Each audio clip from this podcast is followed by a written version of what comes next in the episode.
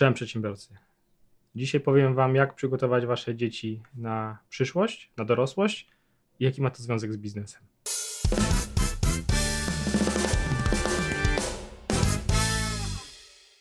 Na początku wielki, duży disclaimer. To, co będę dzisiaj mówił, mówię z perspektywy ojca 12-letniego syna. Także jeszcze mi przyjdzie poczekać i zweryfikować te pomysły w dorosłości, ale część z tych pomysłów były zastosowane na mnie, więc i generalnie stwierdzam, że się udałem jak, jako syn. E, więc e, myślę, że jest w tym bardzo dużo słusznych porad. Ja w każdym razie w nie wierzę i je stosuję.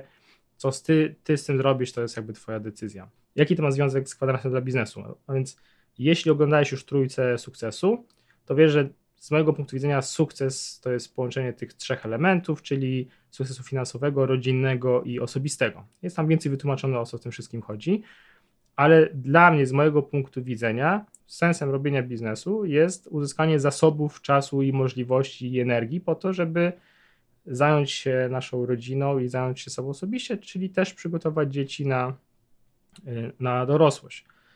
Y, z tego względu taki temat poruszam.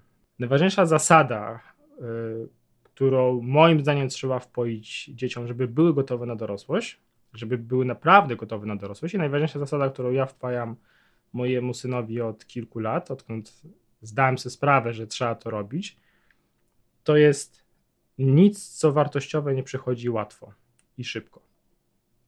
A jeśli coś wartościowego przyszło ci łatwo i szybko, to znaczy, że jeszcze za to nie zapłaciłeś. I to jest zasada, która stoi w totalnej sprzeczności z tym, jak dzisiaj y, funkcjonuje świat i jak dzisiaj są jest chowana masa dzieci. Bo dzisiaj przez social media, konsumizm y, i to wszystko jesteśmy przy, przyzwyczajeni do tego, żeby wszystko można mieć szybko, właściwie wszystko musi być szybko, a najbardziej wartościowe są te rzeczy, które są jak najszybciej. Tak? Najbardziej wartościowe są te firmy, które rozwiązują nasze problemy natychmiast od ręki. Całe społeczeństwo wpaja naszym dzieciom, że może mieć wszystko szybko. Efekt jest taki, moim zdaniem, że nikt się nie chce o nic starać, więc większość ludzi jest skazana na to, co dostaje od życia, co dostaje od innych, co dostaje od tych, którzy się starają, bo tak naprawdę zawsze było tak i zawsze będzie tak, że ci, co się starają bardziej, mają więcej. I to są ci, którzy rozdają karty tym wszystkim pozostałym. Więc ja uczę mojego syna, żeby i w przyszłości też będę uczył tego moją córkę, że jeśli chce coś naprawdę wartościowego, to musi na to zapracować. Czyli nie ma tak, że on chce coś i to dostaje. Dużo dostaje, na pewno ma, dostaje więcej niż ja, bo też mamy inne, um, inne czasy i też y, ja od swoich rodziców dostałem taki start, że mogę moim dzieciom dać lepszy start, czy możemy z żoną dać lepszy start, ale to nie znaczy, że może dostać wszystko to, co ja jestem w stanie mu dać. To, że ja jestem w stanie mu coś dać, to znaczy, że on musi to dostać. A w każdym razie nie znaczy, że musi to dostać od razu, od ręki i bez żadnego starania.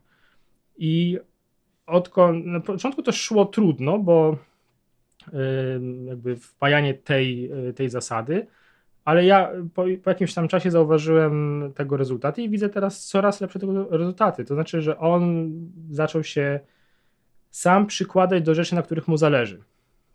I nadal jest niecierpliwy, jak każde dziecko, chyba dzisiaj, albo jak większość dzieci może w ten sposób, ale y, nagle potrafi poświęcić bardzo dużo czasu na rzeczy, które, na którym mu naprawdę zależy bardzo dużo czasu, dużo więcej niż, niż inni. I ja tak w sumie osiągnąłem swój sukces, bo ja jak odkryłem marketing i odkryłem robienie biznesu w internecie, to poświęcałem, to było w liceum, poświęcałem każdą wolną chwilę w autobusie, na przerwach, e, wracając do autobusem ze szkoły, w domu, poświęcałem każdą wolną chwilę na czytanie na temat biznesu i marketingu w ciągu dwóch lat przyswoiłem więcej wiedzy niż większość ludzi przyswoi przez całe życie na ten temat. Ale totalnie mnie to pochłonęło i, dzięki, i te dwa lata takiego naprawdę totalnego skupienia dało mi start w, e, w mój biznes, który robię już 18 rok, jeśli 18,5 roku. Dostałem coś bardzo wartościowego, ale musiałem bardzo dużo się o to postarać i, i wierzę, że nawet jeżeli coś się zdarzy nam, że dostaniemy coś szybko i łatwo od życia, to albo ktoś się musiał bardzo o to postarać, ale w większości i w większości przypadków taka sytuacja, żeby nam nie przyszło za to zapłacić, to jest chyba tylko życie. Życie dostaliśmy łatwo, ale ktoś się musiał o to postarać i zazwyczaj nie trzeba za to płacić. Jeżeli ma się normalnych rodziców, oczywiście.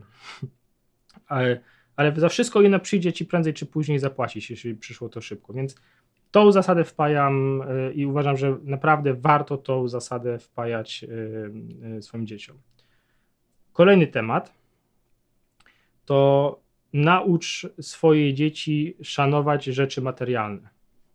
I teraz znowu, to się wydaje dziwne, bo mamy taki świat, że generalnie wszystko jest online, to jest raz, a dwa, odchodzimy od naprawiania czegokolwiek. Czyli zepsuło się, trudno, wymieniamy na nowe. Mm, telefon troszkę zwolnił, trudno, wymieniamy na nowy. Telefon rozładowuje się pół godziny szybciej, wymieniamy na nowy. No głównie telefony, no ale nie naprawia się. Tak i tak firmy nas też do tego y, przyzwyczajają, zwłaszcza jedna na A, żeby nic nie naprawiać, tylko wymieniać. Ta kultura wymieniania rzeczy, zamiast ich naprawiania i kupowania zawsze nowych rzeczy, to jest po prostu kultura konsumowania. Prosta zasada jest, im więcej konsumujesz, tym mniej oszczędzasz, tym mniej inwestujesz. Albo inaczej, im więcej konsumujesz, tym jesteś biedniejszy. Jak weźmiesz sobie statystyki z, z GUS-u, z Głównego Urzędu Statystycznego, to zobaczysz tam na przykład, że typowy e, mieszkaniec Warszawy zarabia 129% średniej krajowej, yy, średnich krajowych zarobków, czyli bardzo dużo, ale wydaje 131%. Czyli typowy warszawiak jest w długach, ma mniej niż, ma więcej długów niż majątku. Typowy, ja mówię ogólnie, tylko typowy, nie? E, I nie mając nic przeciwko warszawiakom, bo tak jest też w innych dużych miastach. To jest jakby tam jest najbardziej, to, to, że tak powiem, widoczne. Nie? I to jest, i się wydaje, że to są ludzie najbogatsi, znaczy, że typowy warszawiak jest, czy typowy mieszkaniec Warszawy jest bogatszy od typowego Polaka, ale nieprawda. Jest, ma więcej, więcej wydaje, znaczy więcej kupuje tak naprawdę, więcej zarabia, ale jeszcze więcej wydaje, więc i to wszystko jest właśnie nakręcane przez takie podejście, że do niczego się nie przywiązuje. Więc ja staram się, to jest trudno nauczyć dzisiaj, ja, ale ja staram się uczyć dzieci, żeby dbały, no na razie syna, bo jeszcze córka jest ma, żeby dbały o rzeczy fizyczne, żeby nie niszczyły kabli do ładowania. To, to wszystko kosztuje, tak? Żeby, e, nie wiem, nosiły telefon w, w w kejsie, żeby się nie stukał. Jak stłucze, to niech zapłaci z kieszonkowego za naprawienie szybki. Wiadomo, że jeżeli coś już jest bardzo stare i trzeba to wymienić, to się to wymienia ale jeżeli coś zostało zepsute z głupoty, no to trzeba za to zapłacić z własnych pieniędzy. Zamiast mieć te pieniądze na przyjemności, no to trudno, trzeba naprawić to, co się zepsuło. I w dłuższej perspektywie, im więcej potrafisz w życiu naprawić, tym uważam, że jesteś bardziej niezależny. To znaczy, nie musisz wszystkiego kupować, za wszystko płacić. Możesz, bo to też nie jest dobrze wszystko robić samemu, ale jesteś bardziej niezależny, ma, masz większą kontrolę nad własnymi finansami naucz swoje dziecko kupować rzeczy używane. To jest powiązane z poprzednią zasadą. Też, żeby cenić y, rzeczy, ale nie tylko dlatego, że są nowe, tylko dlatego, że są użyteczne. Czyli pokaż mu, w jaki sposób może te same pieniądze wydać na coś, y, na przykład dużo bardziej y, użytecznego, tylko dlatego, że ktoś wcześniej tego używał. I nawet jeżeli stać się, żeby mu kupić zawsze nową rzecz, to od czasu do czasu, na przykład w przypadku komputerów, niech kupi sobie nową obudowę, czy kupi nową obudowę do komputera, ale niech elementy w środku, na przykład pomóż mu znaleźć te używane, które będą nadal tak samo, albo będą wystarczające do jego potrzeb. Bo to znowu, to jest, chodzi o to, żeby uczyć dzieci ym, wartości pieniądza, ale też uczyć wartości rzeczy. Bo znowu jest tak świat ułożony, że prawie wszystko, co kupujesz, oprócz inwestycji, w momencie, kiedy kupujesz, na, zaczyna błyskawicznie tracić na wartości, przez 2, 3, 4 lata traci bardzo szybko, a później ta wartość spada dużo wolniej, a użyteczność może być na takim samym poziomie tak naprawdę. Albo na wyższym poziomie, tak? Bo możesz kupić coś używanego, co jest dużo bardziej wydajne niż coś nowego, tylko dlatego, że to jest nowe. To nie chodzi o to, żeby ktoś chodził w starych ciuchach, yy, w jakichś używał rozwalonych rzeczy, tylko żeby umiał z, ocenić wartość realną jakiejś rzeczy, a nie tylko ocenić wartość na podstawie ceny, jaka jest wystawiona w sklepie. Naucz go robić to w taki sposób, żeby tam, gdzie warto kupił rzecz nową, bo na przykład wytłumacz na czym działa gwarancja, kiedy gwarancja jest istotna, kiedy nie jest istotna. Zachęć swoje dziecko jeszcze w podstawówce, żeby czytało książki ekonomiczne. Czyli jest bardzo dużo książek ekonomicznych przeznaczonych dla dzieci, o podatkach, o, o tym, jak działają pieniądze, jak działają kredyty, jak działają banki. Im szybciej się Twoje dziecko tego nauczy, tym lepiej, tym bezpieczniejsze będzie w przyszłości. Dosłownie bezpieczniejsze będzie w przyszłości. Już pomijając to, że bez tej wiedzy nie jesteś w stanie się wzbogacić, nie tracąc za chwilę tego wszystkiego i popadając w długi, to, to przede wszystkim z tą wiedzą jest mniejsza szansa, że w ogóle po prostu popadniesz w jakieś złe długi, tak? bo długi są dobre i złe.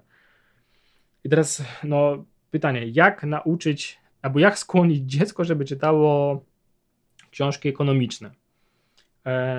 Ja znalazłem zasadę, znaczy metodę, która zadziałała. Mianowicie, kiedy e, mój syn dostał karę, to tą karę mógł odpracować czytając książkę, trudną książkę, którą ja wybrałem. Trudną w tym sensie nie, że Dostojewskiego, tylko że trudną w tym sensie, że powyżej jego Mm, powyżej jego wieku. Czyli na przykład książki ekonomiczne, których normalnie by nie chciało mu się przeczytać, ale zasada była taka: ileś stron przeczytasz, ileś czasu kary ci zejdzie. Na przykład, nie wiem, pół godziny czytania książki, pół godziny kary, czy tam jakiś szlabanu schodzi. Proporcje sobie wybierze, to też zależy na przykład, jak, jak trudna jest książka.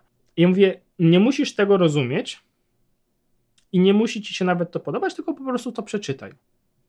I efekt był taki, że przeczytał sporo, znaczy to teraz brzmiało jakby miał mnóstwo kar, ale to się to było rozciągnięte w czasie, tak? Przeczytał y, sporo fajnych książek, które go za, którymi, przez które zainteresował się kwestią podatków, finansów, pieniędzy i tak dalej, bardziej niż na zasadzie to kosztuje tyle, czy mogę to mieć, tylko rzeczywiście Y, VAT-em, PIT-em i tak dalej, tymi wszystkimi rzeczami, jak są pieniądze tworzone, do tego stopnia gdzieś mu to zostało w głowie, że zaczął ze mną na ten temat rozmawiać.